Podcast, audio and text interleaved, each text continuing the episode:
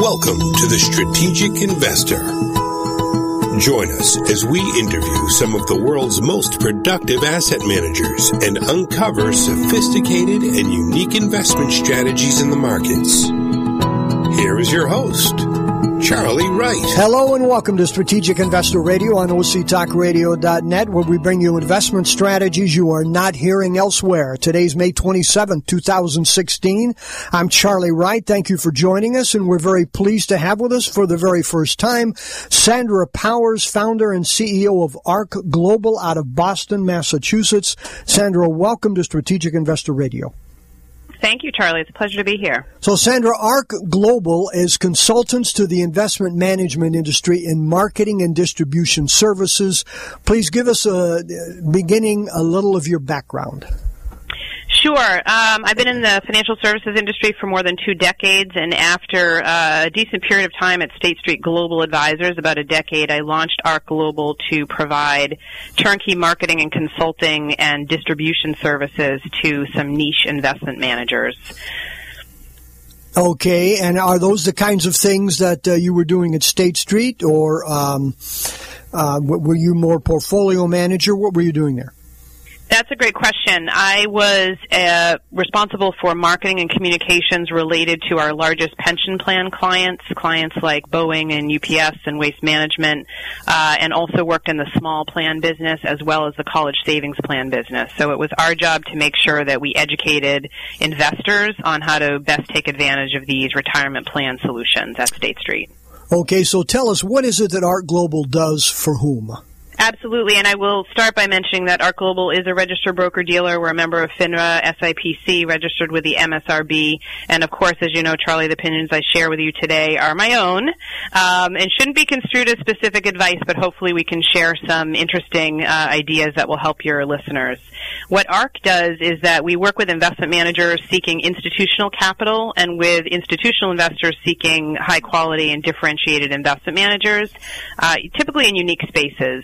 We inherently don't think that the biggest firms necessarily offer the best investment management, that managers that are smaller, more nimble, more focused, uh, can really add a lot to a diversified investment portfolio. Um, and so that's the market we seek to assist. We really work with managers generally anywhere from 50 million in assets up to 5 billion in assets, and uh, ranging from purely consulting with them to providing turnkey distribution services uh, to help them raise assets in the institutional market. Okay, so so tell it sounds like what you do is you put together institutional uh, uh companies that have money to invest and uh, investment management companies in the industry who invest that money, and you put those two together? Yeah, Charlie, really what we're focused on doing all day long is talking with institutional investors, talking to them about what they're looking for, what are their criteria, what are their searches that they're interested in, what types of asset classes are they looking at, what types of product structures, and then we talk to managers who want to receive those assets and help them with their positioning so that they can best earn those assets and compete with some of the larger firms. And so your clients are both of those categories or just one? Yes, we consider both of them our clients. Ultimately, the institutional investors who look to hire managers, um, and then our managers that we are actively representing in the market. We would consider both of those to be our clients. Our primary client, of course, is the manager that we are, are contracted to to represent ultimately. Um, but we certainly look at these institutions as as key constituents and, and clients as well. So let me ask you a question out of the blue that uh, has come up repeatedly in the past few days and things things that I've been reading and listening to, uh, and that is the fees of uh, the hedge fund industry. And people have been coming out, especially recently, saying that this 2 and 20 model is just not going to last, that the hedge fund industry has not been producing the kind of outsized and oversized returns that would justify that level of compensation. Are you finding that in the industry, or are hedge funds holding their own with that compensation model?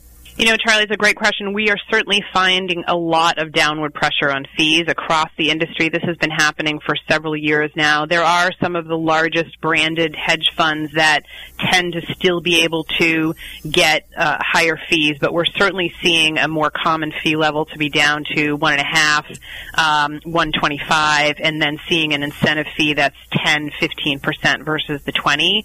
Uh, certainly for managers that are coming into the market, we think that the two and 20 model is is is not really uh, really a reliable way to expect to, to raise assets today. Ultimately, though, you know, investors need to consider what their net return is, um, and so we always want to make sure we're cautioning that net return is what people should look at. Having said that, there's so much product on the market today that is fee conscious, and investors should certainly be looking at that. And we expect to see continued downward pressure on those fees, not only for hedge funds but across the industry uh, in general. Uh, you know, the Wall Street Journal in particular and the financial media in general have been very, very hard uh, and harsh on the uh, hedge fund industry in the past few weeks and months, claiming that they have uh, been underperforming the market, etc. And I understand that there uh, have been a, a, significant number of hedge funds that have exited the market. Um, do you find that institutions are less satisfied than previously with hedge funds, or are they still as conti- uh, continue to be as interested as ever? You know, it's an interesting question, Charlie. I think sometimes, um, you know, blanket statements in terms of the industry can be broad. There's always going to be outliers and exceptions to the rule in terms of performance and in terms of fees.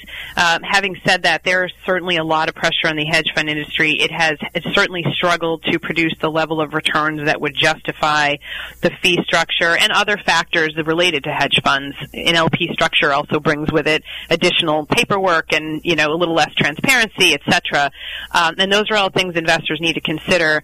Having said that, we recently looked at some data from eVest, and they de- they indicated that over 30% of all searches in 2016 are listed in the alternative cl- category among institutions. So um, maybe it's a space we love to hate, uh, but I think that there is always a desire to understand what uh, a more agile, flexible, long short type strategy can do versus a long only manager that can only take long position. So we think that while there's certainly downward pressure and there's certainly um, a consolidation happening in the market, that the alternative asset class, which of course is more broad than hedge funds, but that we will continue to see uh, that marketplace grow regardless uh, as investors continue to try to find unique ways to, to generate returns.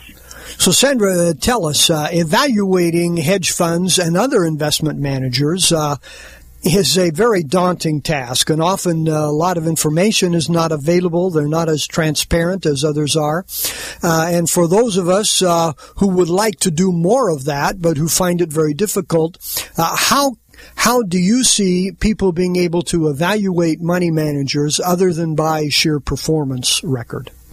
That is such a great and important question, Charlie. In our experience, the obvious answer is not the right one. Of course, performance is critical, but without strong, consistent performance, it is difficult to get the attention of institutional investors. There are so many other factors that institutions consider, and it is certainly our job to evaluate these factors prior to even considering representing a manager, because we know that these managers are going to be held to the highest standard by institutions, and there's many factors outside of performance that really investors should consider that we're looking at carefully and that managers need to prepare. Um, here are a couple of ones that come to mind. First, the concept of a team. A team is really critical to institutional investors. Um, you know, the word team indicates that it's not one person, and institutions want to hire a firm. They want to, to manage assets often a track record can be developed by a single investment professional, but what we find is to succeed over the long term in attracting and retaining assets, um, what you really need is a minimum level of high quality team in order to be able to do your uh, ongoing research, in order to be doing um, any sort of consistent uh, review of the portfolio and process. So we think a team and a good quality team is important. We want to do extensive reference checks. We want to talk to investors, institutional potential investors who know the market and are active in that particular segment and know the space, um, and ideally know the team and or are directly invested with the manager. So I would certainly say that um, that's a important important factor that you're not looking at a single investor, uh, investment manager. The second thing I think is very important for us is a clean record. Uh, you know, the the market is very well aware of risks. Investors can certainly look at FINRA.org and BrokerCheck system to get background information, but there are so many times when um, you know institutions will see things in a manager's record. They dig really deep, and oftentimes you'll interview managers several times over, and you know eventually they'll say, "Well, you know, I failed to mention," or "There's a missing window of time in their track record."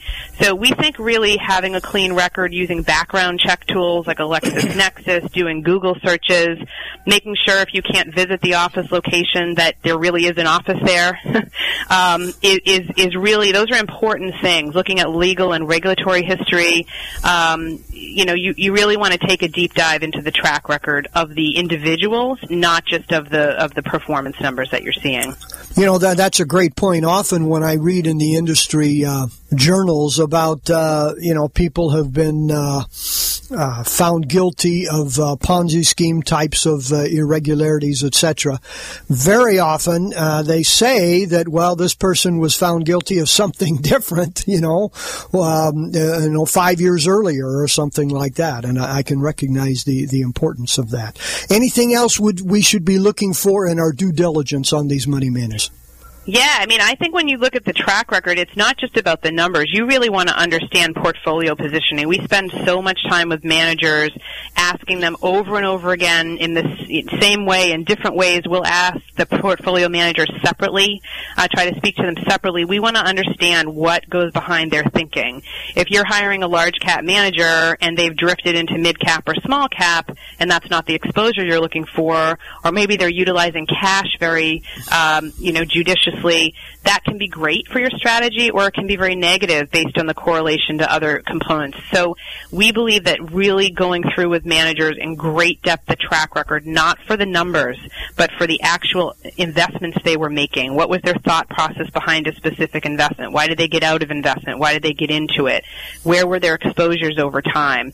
You know, we don't like surprises. So everything about what we do is really about trying to avoid the su- surprises and bringing to institutions managers that we really feel we have as much knowledge as you can have, and we think investors really really do themselves a disservice by not looking beyond the track record and not looking beyond the numbers, and really trying to get a better handle on what is the thinking, what has been the allocations, and how does that manager tick uh, in different market environments. Sandra, hold that right there. We need to take a quick break, and when we come back, we're going to, we're going to talk about some of the aspects that make uh, successful investing so difficult, even for these highly paid professionals. Again, we're talking with Sandra Powers, founder and CEO of ARK Global out of the Boston area. And you're listening to Strategic Investor Radio on octalkradio.net, and we'll be right back.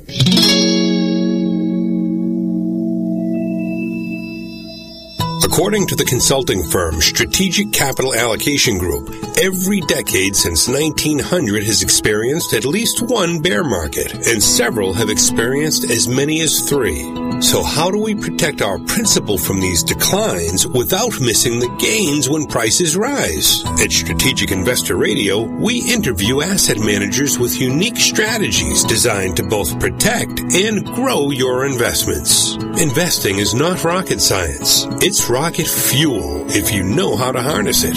For podcasts of our interviews, please visit us at strategicinvestorradio.com.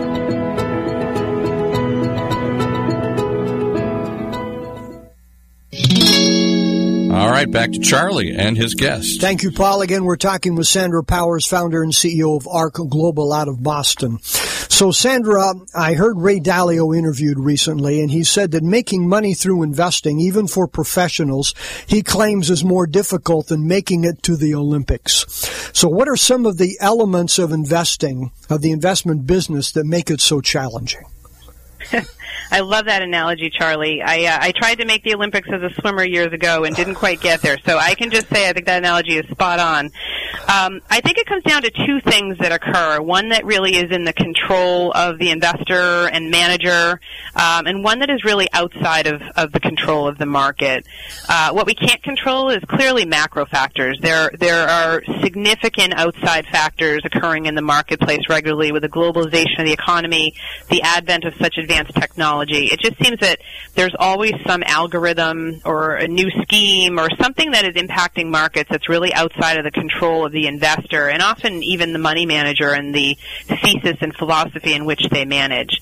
Um, so we believe that no matter how well vetted an idea or strategy is, that diversification is really critical because macro factors will get in the way over time.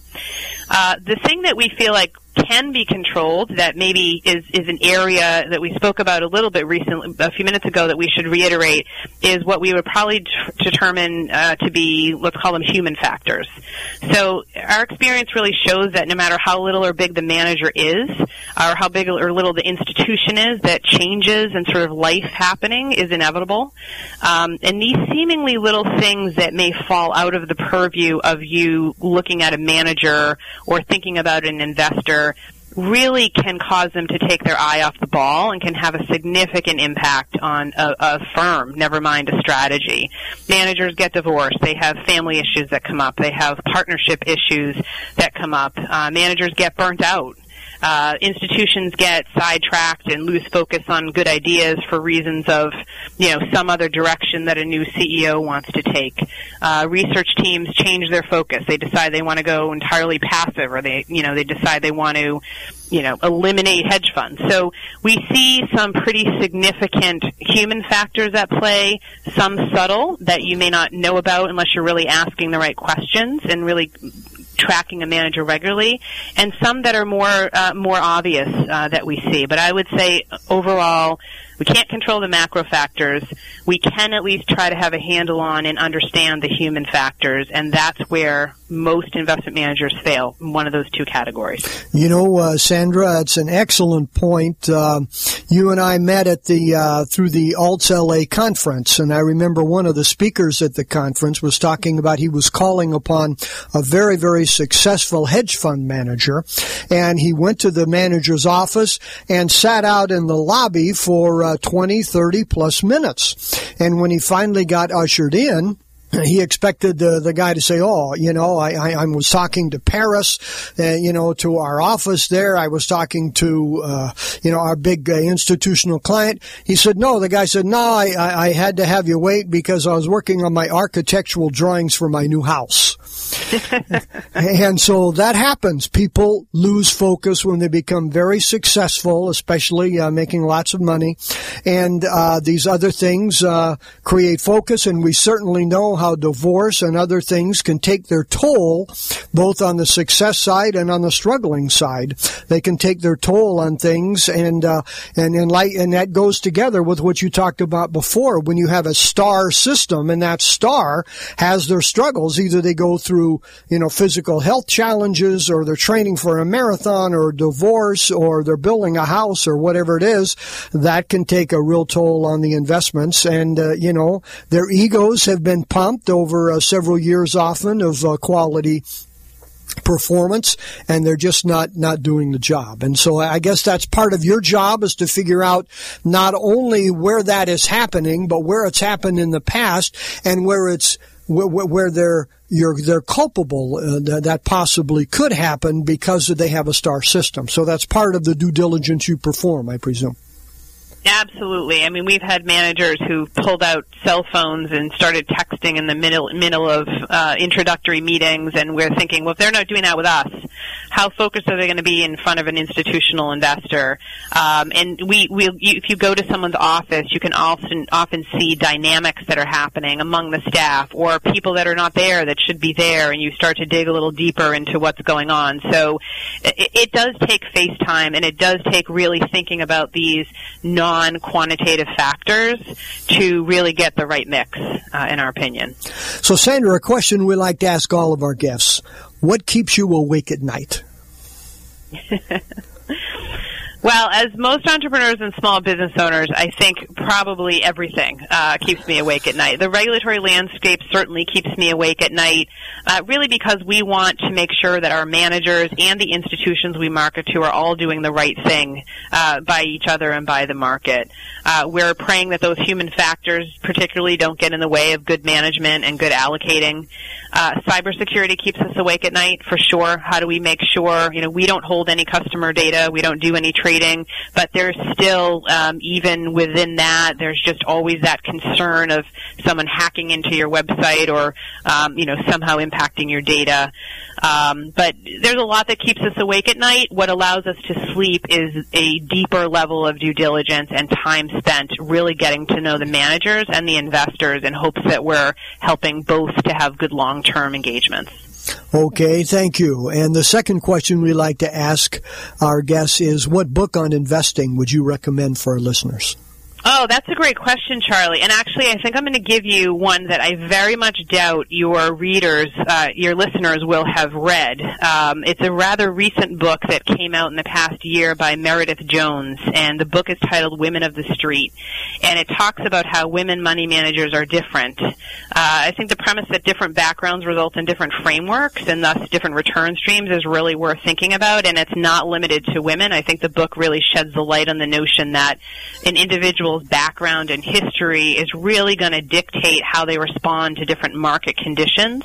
Um, and so while you might look at a ten, you know five, ten year performance track record and see something that looks similar, the ride that you would have over those five or ten years and the level of information and back and forth you're going to get will be different based on the background of that manager. So, so we would suggest Meredith Books, Joan, Women of the Street, certainly if people are interested in thinking about the dynamics of a portfolio manager's mindset outside of just the numbers. Sandra, you're right. No one has recommended that in about 150 times we've asked that question. So uh, thank you very much for that. It sounds like an excellent, excellent uh, recommendation here. So please provide your website and contact information for our listeners here, Sandra.